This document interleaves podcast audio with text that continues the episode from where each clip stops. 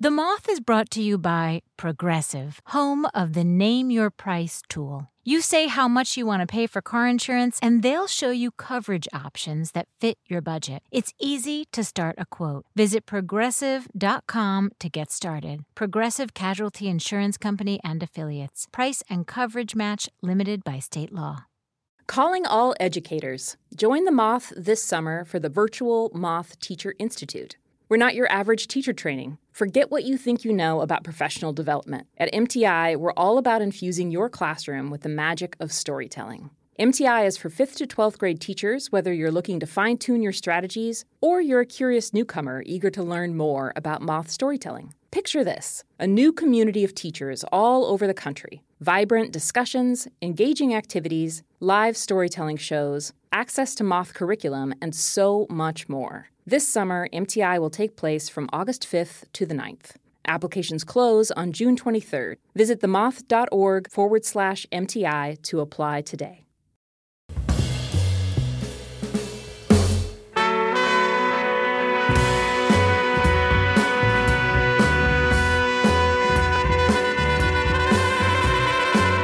From PRX, this is the Moth Radio Hour. I'm Meg Bowles. The Moth was born out of an idea that everyone has a story. In the early days of The Moth, our founder liked to complain that people talked in sound bites. People didn't actually listen to each other anymore because they were too busy thinking about what they were going to say next. So he decided to organize an evening where people could take the floor and share a story from their lives with a captive audience. Over the years, and with the help of many, many people, volunteers, and staff alike, the evenings have grown and taken on many different shapes. We have an open mic story slam series where you can put your name in a hat for a chance to tell a story, curated main stage events where storytellers are invited to work with a moth director to craft a longer story. We also have programs in communities and in high schools, and our live events are now produced all around the world. One of the ways we find storytellers is through our pitch line. I'll tell you more about that later in the hour, but basically, people call in and leave a two minute pitch of a story they'd like us to consider. That's what our next storyteller, Ali Abdullatif, did. We heard his pitch and invited him to share his story on our main stage in New York. Here's Ali Abdullatif, live at the Moth.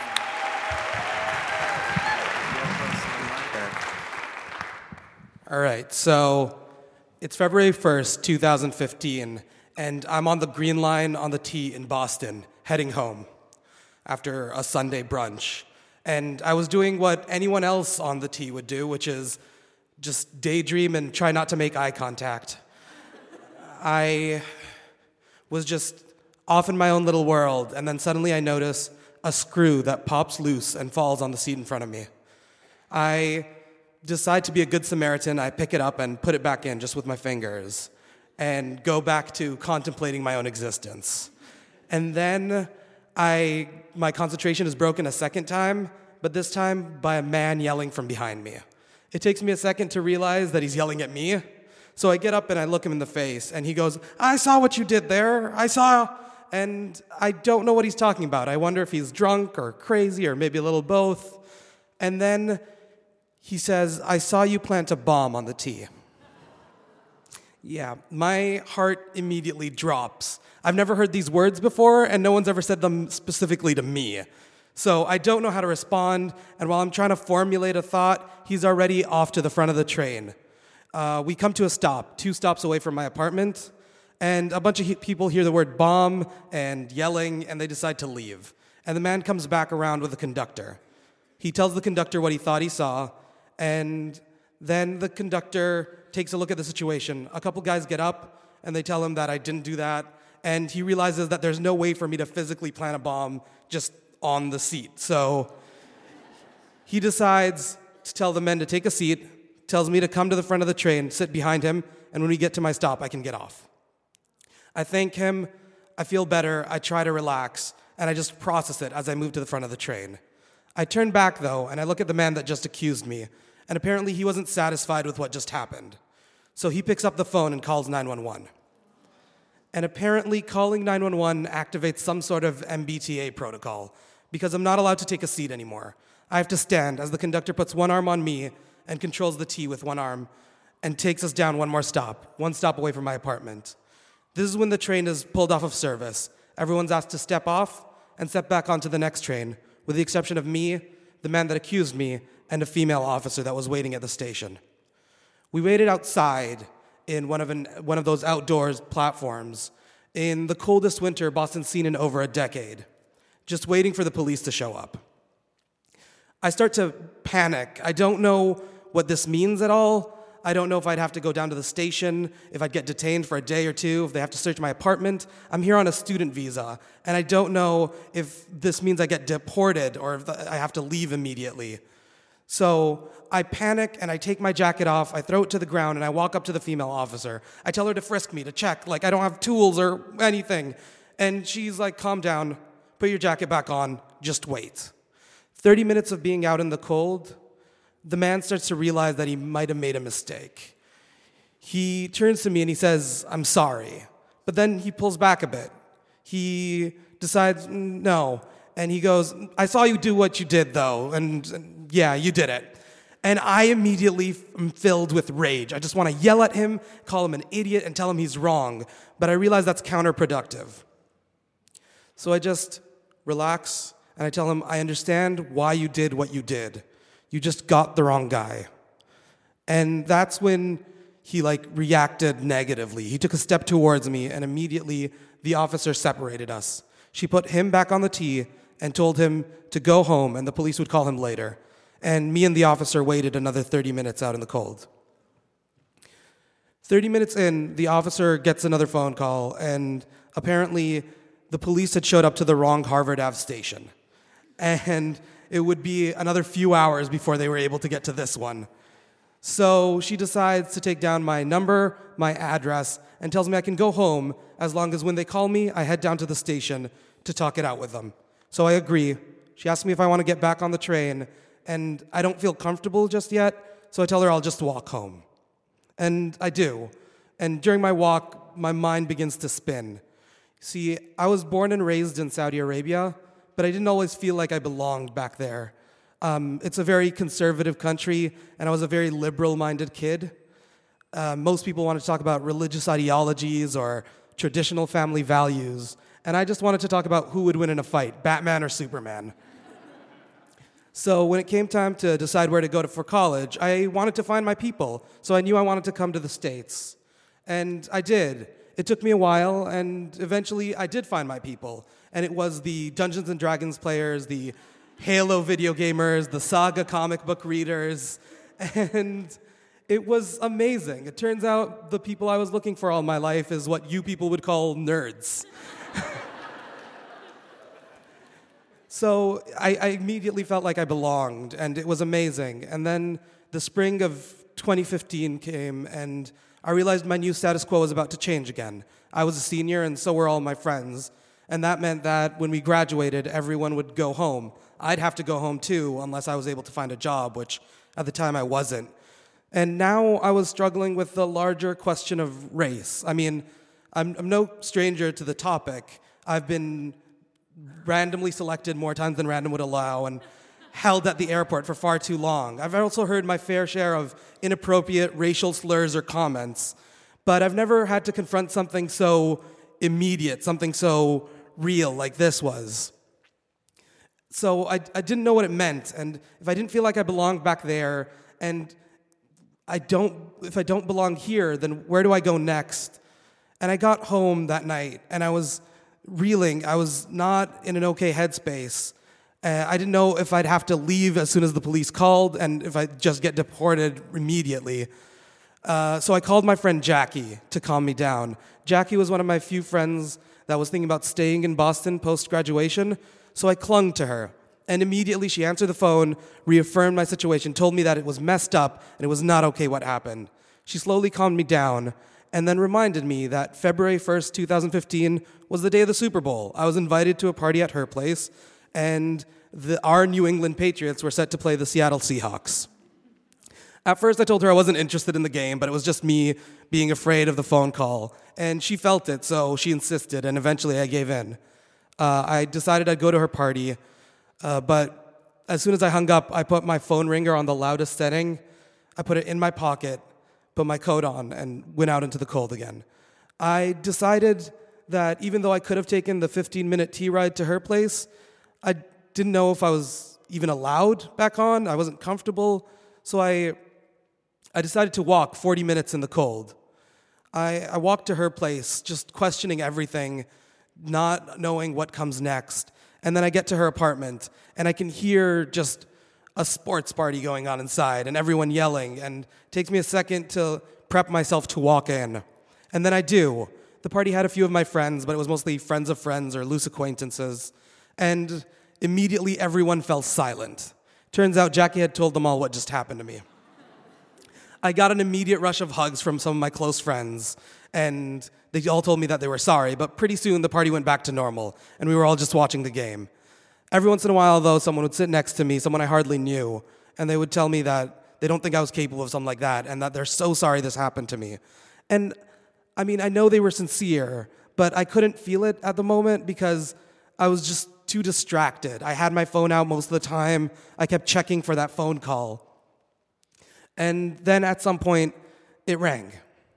People were yelling. The game was, it was a close game. So I turn to Jackie, I make eye contact, and she gestures for me to head out into the hallway to take the phone call. So I do.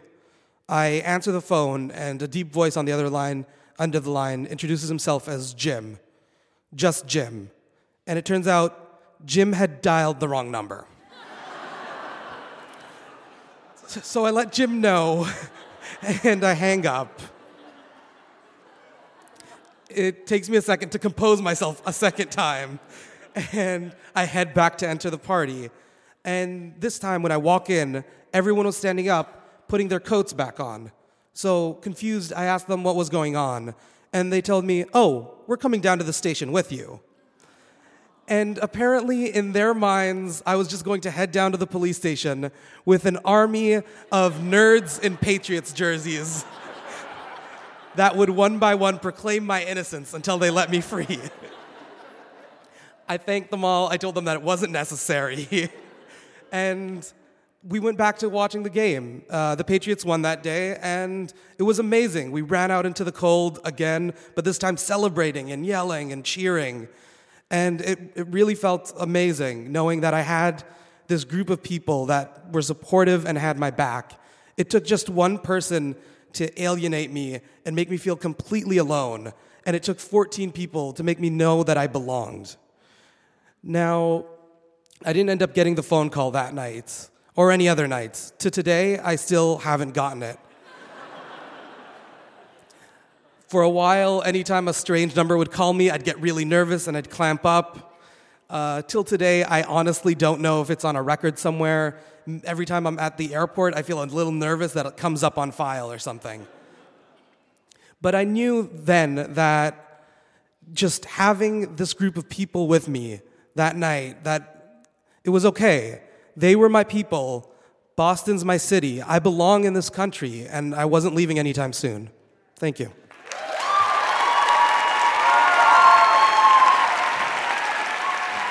That was Ali Abdullatif. Many of the people Ali met for the first time that day at the party have become some of his closest friends.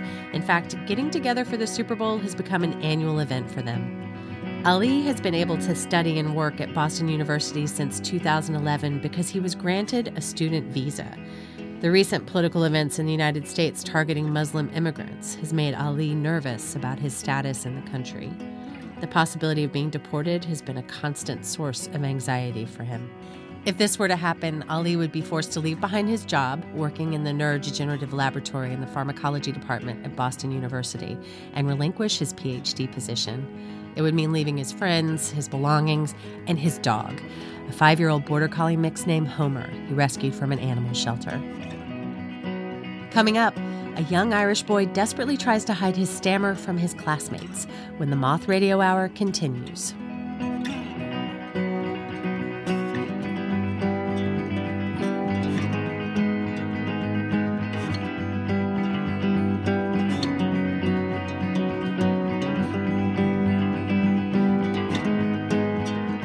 The Moth Radio Hour is produced by Atlantic Public Media in Woods Hole, Massachusetts, and presented by PRX. Support for The Moth comes from Odoo. What is Odoo? Well, Odoo is the only software your business will ever need. Featuring a suite of integrated business applications, Odoo connects your business operations together so that you can get more done in less time. Odoo has apps for everything CRM, accounting, sales, HR, inventory, marketing, manufacturing, you name it, Odoo's got it. To learn more, visit odoo.com slash moth. That's O-D-O-O dot com slash moth. This is the Moth Radio Hour from PRX. I'm Meg Bowles. Our next story comes from comedian Aidan Greene. Aidan has spent a lifetime learning to deal with a stammer. At the age of 21, his speech had deteriorated so much that he could barely speak. He says one of the ways he managed to get his confidence and his speech back was through stand up comedy. He's comfortable as a comedian because he can hide behind jokes and ad libs. If he stammers, he just makes fun of it. He said telling a story at the Moth was very different, basically terrifying. He compared it to his early days at school, and he thinks that's why he stammered much more than he usually would when he shared this story at a slam we produced in Dublin, Ireland. You'll notice Aidan's nerves in the beginning of the story, but once he warms up and gets going, he leaves his nerves behind. Here's Aidan. Hello. Um, so, for as long as I can remember, I've been in love with one thing speaking. Since I said my very first word, I just didn't want to stop. So it was a mild inconvenience when at the age of four, uh, when at the age of four, I, uh, at the age of four, I developed the stammer. And that isn't a joke because back then I barely knew I stammered. Sometimes I would just like, uh, I would just repeat the first sound, uh, the first sound, the first sound of, uh, first sound of a word. Okay, it was totally, totally, totally innocuous. Okay, so then when my speech therapist said to, uh, said to, uh, said to my mum uh, that, that uh, said, said that, that I would never lose uh, uh, that, that I would never lose my stammer, that was no big deal, okay? And then shortly after, that became a very big deal. Um, so I just finished my first year of secondary school, where I was a very happy kid, I was very confident, and very good in school. And so it was the first day of summer holidays, and I was, uh, and I was, uh, uh, uh and uh, and so I was at home on my own, okay, and the phone rang, so I picked up the phone and I tried to say hello, and nothing came out, and then they said hello, and I tried to respond and nothing came out. And I kept trying and forcing and forcing until eventually I ran out of breath and they hung up. And five minutes after, they phoned back, and I was too scared. Uh, uh, and I was too scared. Uh, and I was too scared. I was too scared to, to answer it, because suddenly this innocuous stammer had become totally, uh, had become totally, uh, become totally debilitating. So that September, I went back. Uh, I went back into school, and things had changed completely. I was never happy. I seemed as if I was really unintelligent because I'd lie the whole time. Say that the teacher asked me something, I'd say I don't know because because I just couldn't say it, or say if the teacher asked me for um, for uh, for my homework, I would say no, I don't have it done because the fear of that was way less than the fear of speaking. And so in my head, I thought, no, this is fine. I'm getting by. Nobody knows I stammer. And clearly everyone did know, but I thought it's fine because nobody knows and I'm getting by. And then one day I stopped getting by. It was in English class, and we were reading a book, I think it was Carrie's War. And there was a character which was called Hephzibah, which I maintain to this very day is the stupidest name in the world.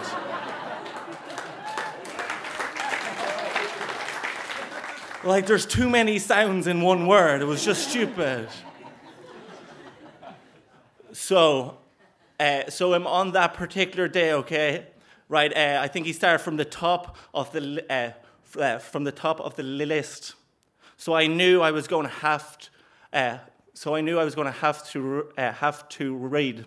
Okay? So I looked down and found my paragraph, and there she was in the second sentence Hephzibah. So as all the people before me read, I got filled with such a sense of fear and dread, and a sense that in no circumstances would I be able to say this word. And then it was John Farley, the person before me, and I was shaking, and I was already quite short of breath, and then, and then it was me. And so I mumbled and bumbled through the first sentence, and it took me, it seemed like an age for like seven words. And then finally, there she was. And I tried to say it, and I said, Hep.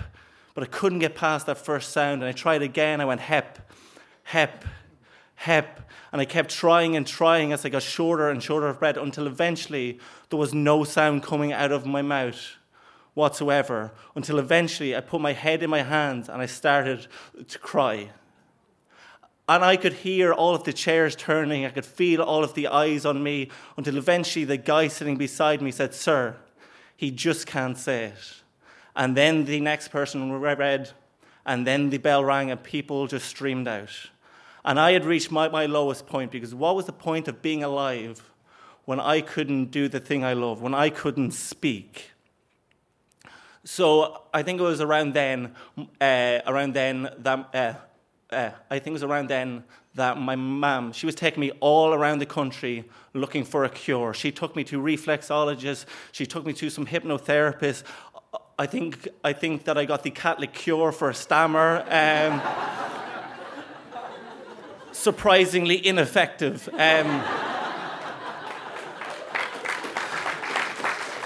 who would have thought it? Um, so then one day, she said, Aidan, there's this thing I found and it's called the McGuire Pro Program. And straight away I was like, no, like I don't want to do it. All of this is bullshit. But she was like, no, Aidan, you have to. And she brought me up, okay? And she made me do it. And the first thing they said was, this is not a cure. And so I'm over the course of a weekend, they entirely broke down the way I spoke and they built it back up from the ground. So I'm afterwards, um, um, so, uh, so, uh, so clearly, afterwards, that wasn't a cure, but I had a way of being in, uh, I had a way of being in control. Uh, I had a way of being in control of, uh, uh, in control of my speech for the first time in ages. So the next Tuesday, I had English. And I went in, and that day, same book. He started from the top of the list. I'm like, yes, I get to read. So I looked down and I found my paragraph, and it was a big, juicy paragraph, and there she was. First word, first sentence, Hephzibah. And all of the people they read before me, and I got filled with nerves, but, but also excitement because I knew that I could do it. I knew that I could say it. And John Farley was reading, and he had a huge paragraph, but I steeled myself and I told myself that this was it. I was going to prove everyone wrong. I was going to prove all the people who saw me cry wrong. I was going to prove my speech therapist wrong. And eventually it was me. So I paused for a moment. I took my time. I took a really deep breath. And then I went to say that word as fluently and as beautifully as I could. And as I went to say it, the bell rang. and everyone just stood up and walked out as if nothing had happened. And so that is not the point of this story, okay? the point is, I love speaking, and I loved it so much as a child. But that love, that brought me the greatest pain I will ever experience in my life. And I'm so glad I have it because now I can appreciate my love of speaking so much more. And that's it.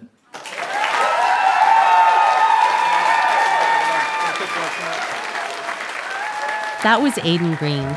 Aidan still experiences a lot of fear when it comes to speaking, though he says as he's grown older, he's accepted his stammer and the fear has become less intense. The more he embraces his stammer, the less it affects him. If you go to our website, you can see pictures of Aidan and find out about his one man show entitled 500 Days of Stammer, where he talks about perceptions, facts, and myths around stammer and the day to day struggles of living with a speech impediment. That's on our website, themoth.org.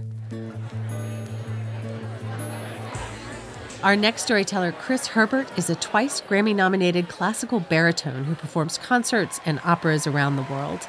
But along the way to finding that success, his career took a slight detour down another path. Here's Chris Herbert live at the Moth. On the first day of my new job as the vice president of a public relations firm in New York City, the office manager showed me to my new office. I had a view of Broadway, and I could even see a sliver of Central Park. My colleagues, they all sat in cubicles outside my office, and they had degrees in things like communications. And I was convinced that they thought of me as a fraud, which I was.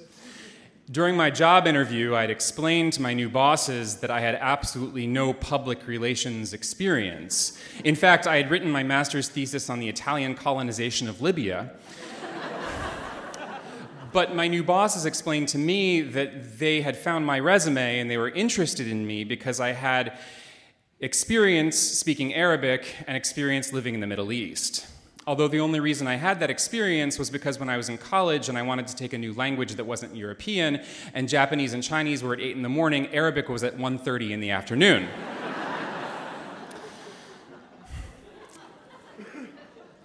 But I started to realize that if I kept my studies up, there would be some job opportunities for me, although I had never considered public relations.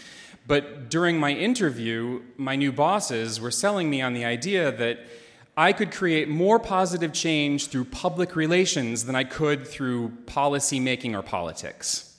So I'm at my new job, and I'm called into my boss's office, and I'm told what my first task is going to be. I'm in charge of the United Nations visit of the Libyan dictator Muammar Gaddafi.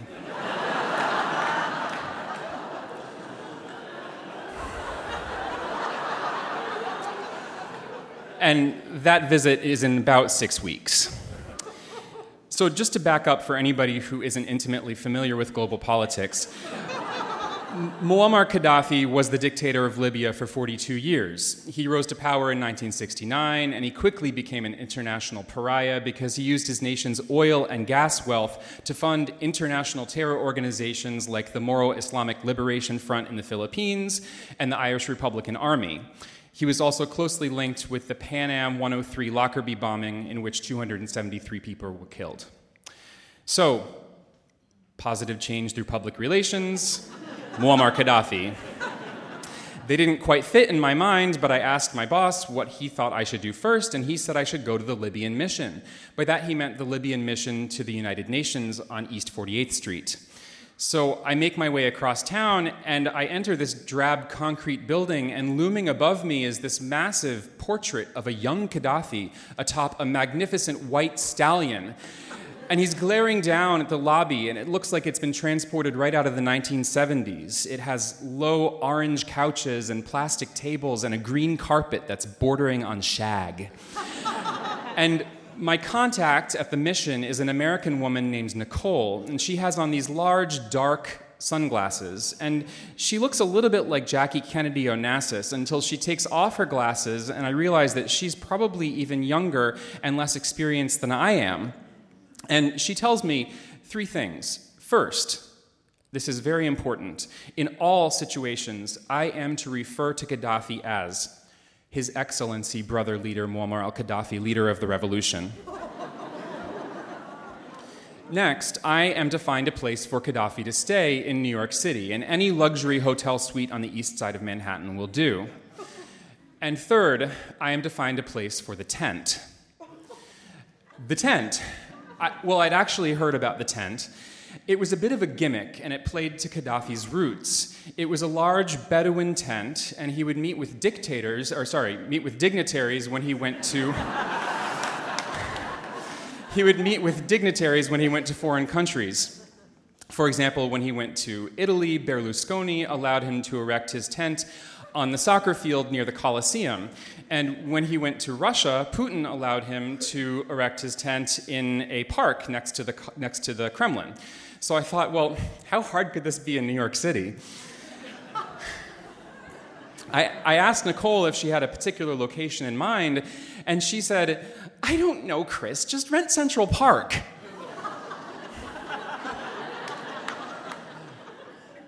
Well, I'm able to take care of the first task pretty easily. I book the presidential suite at the Pierre Hotel. Done. And a few days later, I'm back at the Libyan mission for a meeting with Nicole and the Libyan head of protocol and the Secret Service agents who were assigned to Gaddafi's detail.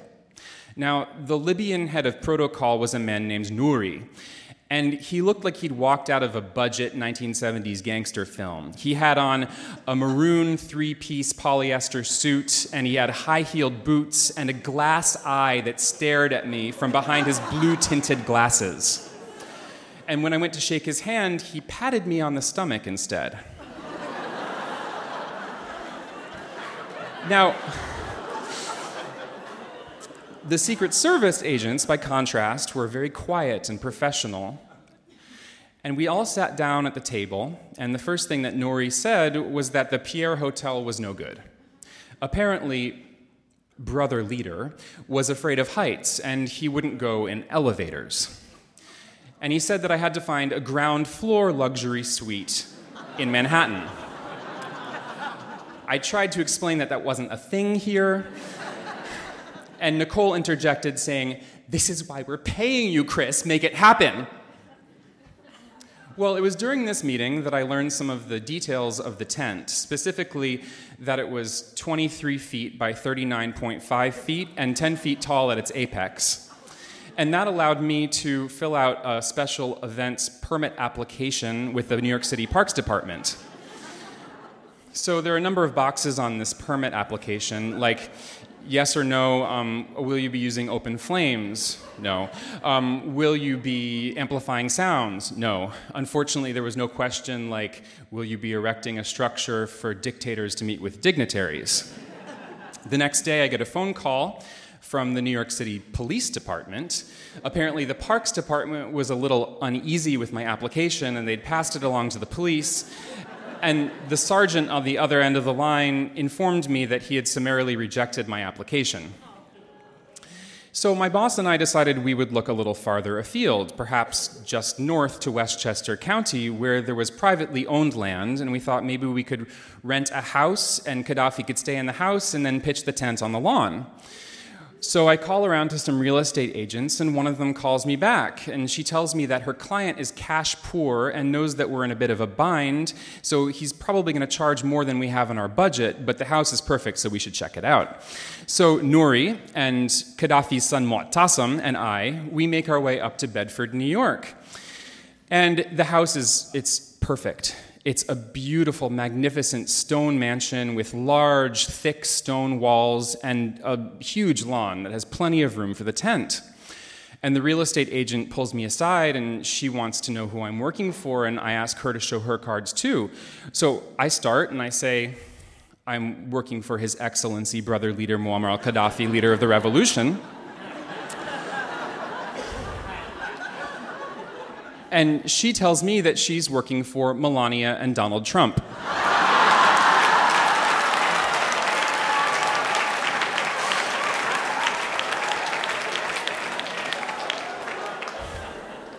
and I, I, I have to tell you, uh, my, my initial reaction was, but this house is so beautiful.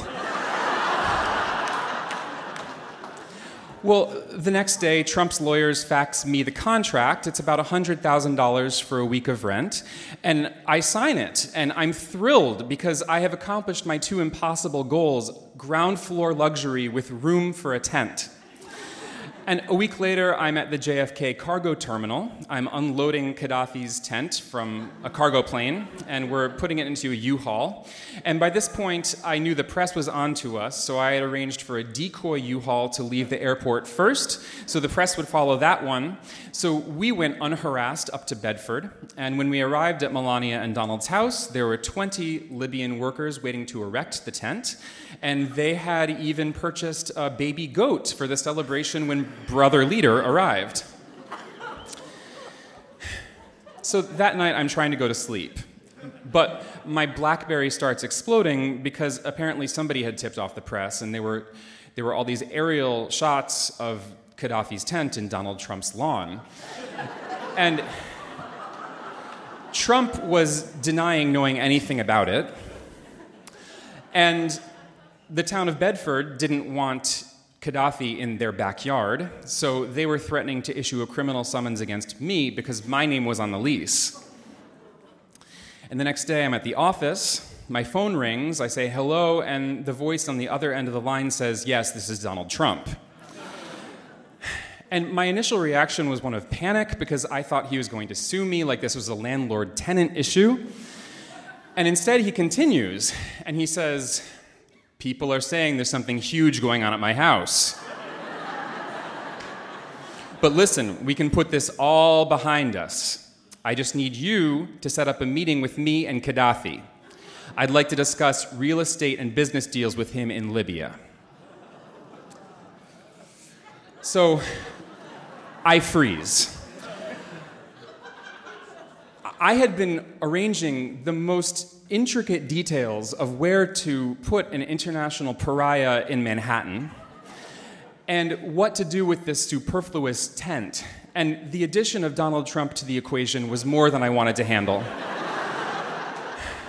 so, yeah. So I passed the phone to my boss. Well, in the end, the tent came down, and the town of Bedford retracted the criminal summons against me, thankfully. And Gaddafi ended up staying on the ground floor of the Libyan mission, where a luxury ground floor suite was hastily put up for him. Uh, the next day, he gave a 100 minute long speech at the United Nations where he listed off a number of illogical demands, including an inquiry into the assassination of JFK. And then he gave a frustrating interview with Larry King that, well, I arranged that. And the next day, he flew off to Venezuela where he met with Hugo Chavez, and I am told that there was no problem erecting the Bedouin tent in Caracas. Donald Trump made off pretty well with a six figure sum for the use of a house that we barely spent time at. And I think the goat was the biggest winner of all because when Gaddafi never arrived at Trump's house, the goat was donated to a petting zoo. As for me, I lasted only three more weeks in public relations. I decided it was probably time for me to find a line of work that didn't involve tents or dictators. Thank you. Chris Herbert still lives in New York, but he left the world of public relations behind and went on to become a very successful musician. He says he now finds it baffling that he once rented a house from a future American president and sublet it to one of the world's most hated dictators. He says there's just so much wrong with that picture. Like Ali, the first storyteller in this hour, Chris also submitted his story to us via our pitch line. If you have a story you'd like us to consider, I encourage you to pitch us too. Go to our website, themoth.org, and look for Tell a Story, and you can find out all the info for how to do it. And while you're there, check out our radio extras where you can see pictures of Chris and find out more about all of our storytellers. Coming up, a woman is forced to make a huge decision in the face of a health scare when the Moth Radio Hour continues. The Moth Radio Hour is produced by Atlantic Public Media in Woods Hole, Massachusetts, and presented by the Public Radio Exchange, prx.org. This is the Moth Radio Hour from PRX. I'm Meg Bowles, and our last story comes from Rachel Ogilvie. Rachel shared her story when she threw her name in a hat at a Moth Story Slam in London. In fact, she won the first ever Story Slam we produced there. We worked with Rachel to expand her winning story for a main stage show we produced at the Union Chapel in London. The theme of the night was Coming Home. Here's Rachel live at the Moth. I'm not a cat person. I've never been a cat person. In fact, I'm always the kind of person who says, I don't have room in my life for a cat. You know, and living in a city like London, it just takes all your time and energy just to survive. And I'm self employed, so I'm either looking for work, preparing for work, or traveling to work, you know, so I'm, I'm busy. But anyway, one day back in October 2012, this wee furry faced grey kitten, a stray, comes to my back door. And she decides that she likes me. And over a large tin of tuna, we become firm friends. However, as I say, I'm not a cat person, but that is chiefly because I'm, you know, just hugely allergic. I mean, sneezing like a trucker type allergic. I sort of scream and sneeze at the same time. It's really quite alarming. So I know, you know, that I'm not going to be her forever home. But I had a lovely Danish friend who was living in London at the time, and she said, Well, I'll take her. And everybody's happy. So time passes, Christmas comes and goes, and it comes time for my, um, my mammogram appointment at the local hospital. Now, for those of you who've never had the pleasure, it's like having your breast squeezed between two plates, a bit like Play Doh in a trouser press. But hmm, it's fine. But I had to go, you know, because I had to fight for this test. I was below the age that testing begins in this country, and unfortunately, my sister had had a mastectomy about 10 years previously. So, you know, I'm going to go. But it's just routine. So in my head, I'm just ticking those boxes, you know, go to the hospital, tick, have the test, tick, forget about it for another year, tick. So imagine my surprise when the phone rings and it's the hospital asking me to go back for another mammogram appointment. And I don't even think to ask why, and they don't ask me to bring anyone with me. So I find myself back in the hospital and I'm thinking, how lovely everyone is, you know. But I did think it was a bit strange that they only looked at my right breast. And I even remember I make a joke with the radiographer about doing a handstand to get a better angle. And she just sort of looks at me. And she says, Oh, we need to do an ultrasound. And I think, Okay, brilliant. I'm really getting the five star treatment here. So, half an hour later, I'm lying on a bed in a darkened room having this ultrasound, and I'm feeling all impatient, and I'm thinking, oh, you know, just tell me it's nothing to worry about. Just tell me it's a cyst. But it's taken a long time, and I'm thinking, oh, I just want to go home. I've got work in the morning. And she says, There's a thing. It might be nothing, but there's definitely a thing.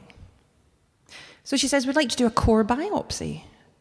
Oh, we can send you out an appointment for another day if you like, or we can do it now. And my wee brain is struggling with this like a fly caught in a spider's web. Um, um, um, yeah, yes. Do it now. Thanks.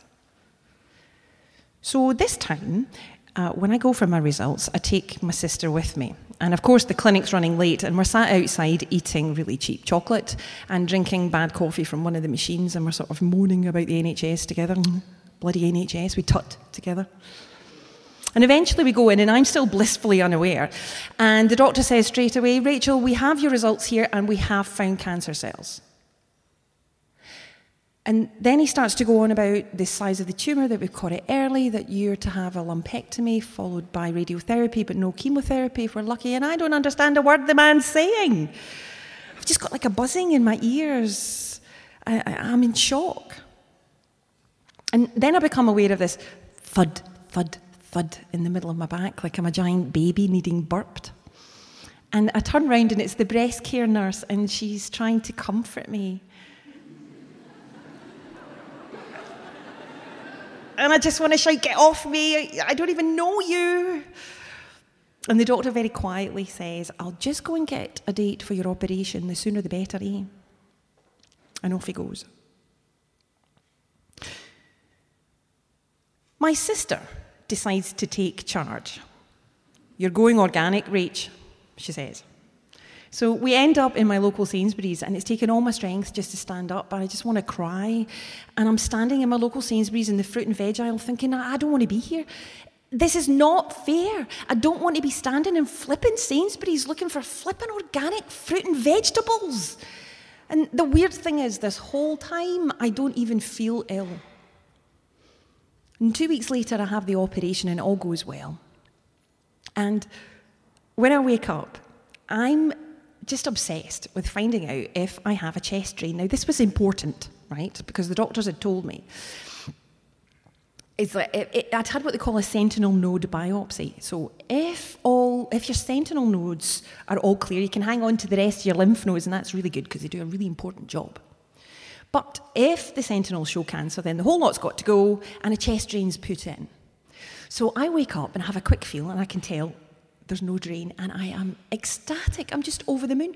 I'm also completely off my face on morphine. and I have to tell everyone the good news. So the lovely recovery nurse t- comes over, and uh, you know, I, I, have to speak to her. I have to tell her, and I've got an oxygen mask on, and I do that thing that you always see people in films and on TV. They always do. You know, they try and take the mask off to talk, and then she puts it back. And I take it off. She puts it back, and I'm determined, nevertheless, to tell her what I know. And it takes three attempts. I'm completely incoherent. I'm just mumbling, and I'm like, muster all my strength. And the third time I say, There's no drain. And finally, she understands me. Yes, she said, there's no drain. And it felt like the Berlin Wall had just come down. Once I've recovered from this operation, I need to start my radiotherapy treatment, which is completely painless, but it's every day for four weeks.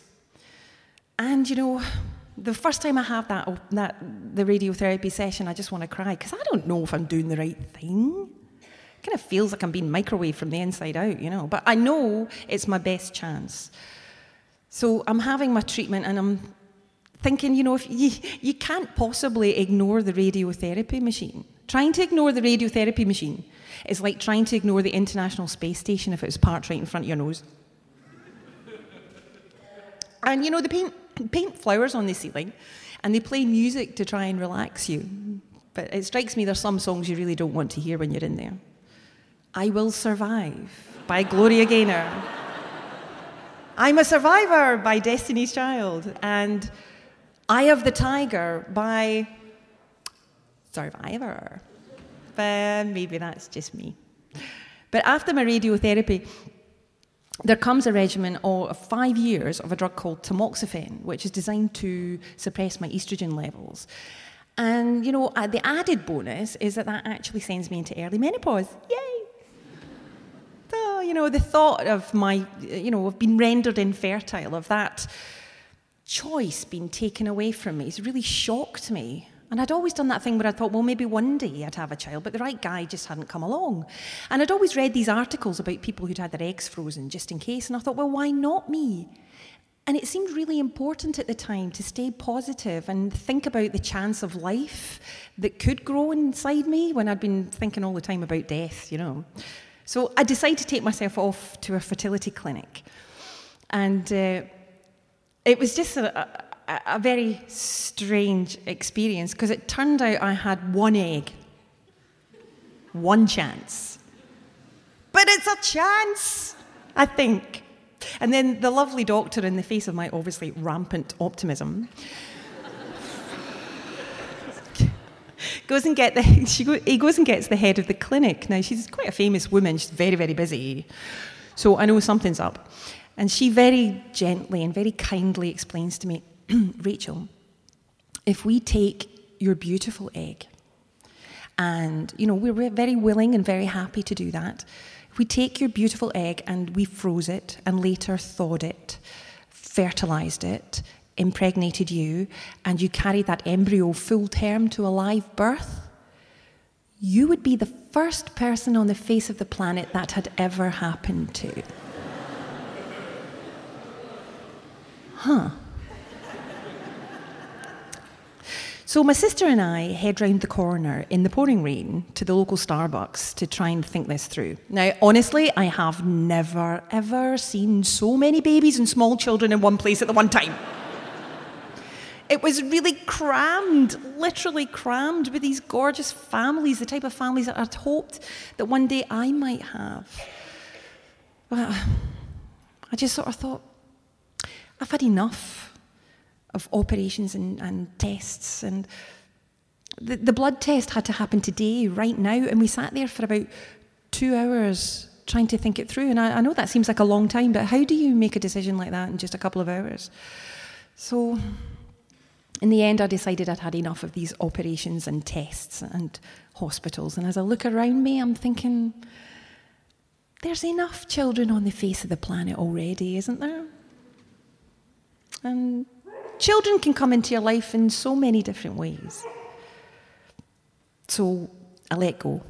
I started to let go of the things I couldn't change. And I've had tremendous support from my fantastic family my fantastic family, and my wonderful friends. And my beautiful Danish friend, well, she had to move back to Denmark and she couldn't take the cat with her. I'll take her, I said, till we find her forever home. Well, that was about three years ago, and she's still with me, and I adore her. And she's taught me so much. She, she makes me laugh. She, she shows me how important sleep is.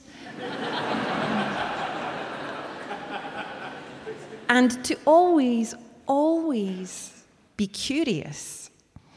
Oh, now I know what you're thinking. Crazy cat lady gets a cat because she can't have a kid. Hmm. Ah. Well, I never wanted a cat. I never wanted cancer, but I ended up with both. And I think I'm a better person because of it. And you know, thanks to the NHS, I'm healthy and I couldn't be happier. And even my allergy seems to have disappeared. So it turns out I am a cat person. I am her forever home. And I am a survivor.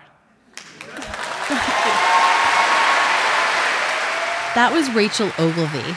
Rachel's a writer and comedian. She now lives in Glasgow, Scotland with her husband Colin and, of course, her cat Nana.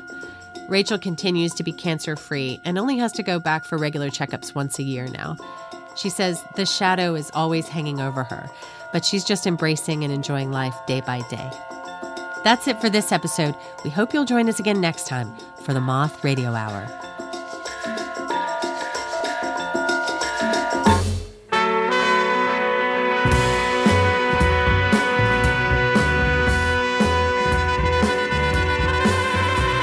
Your host this hour was Meg Bowles. Meg also directed the stories in the show, along with Maggie Cino and Kirsty Bennett.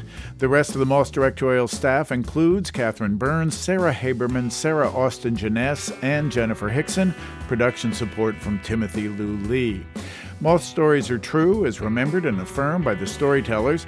Our theme music is by The Drift. Other music in this hour from Stellwagen Symphonette, Moon Babies, Onda Tropica, and lemon jelly. You can find links to all the music we use at our website. The Moth Radio Hour is produced by me, Jay Allison, with Vicki Merrick at Atlantic Public Media in Woods Hole, Massachusetts. This hour was produced with funds from the Corporation for Public Broadcasting, the National Endowment for the Arts, and the John D. and Catherine T. MacArthur Foundation, committed to building a more just, verdant, and peaceful world. The Moth Radio Hour is presented by PRX. For more about our podcast, for information on pitching us your own story and everything else, go to our website, themoth.org.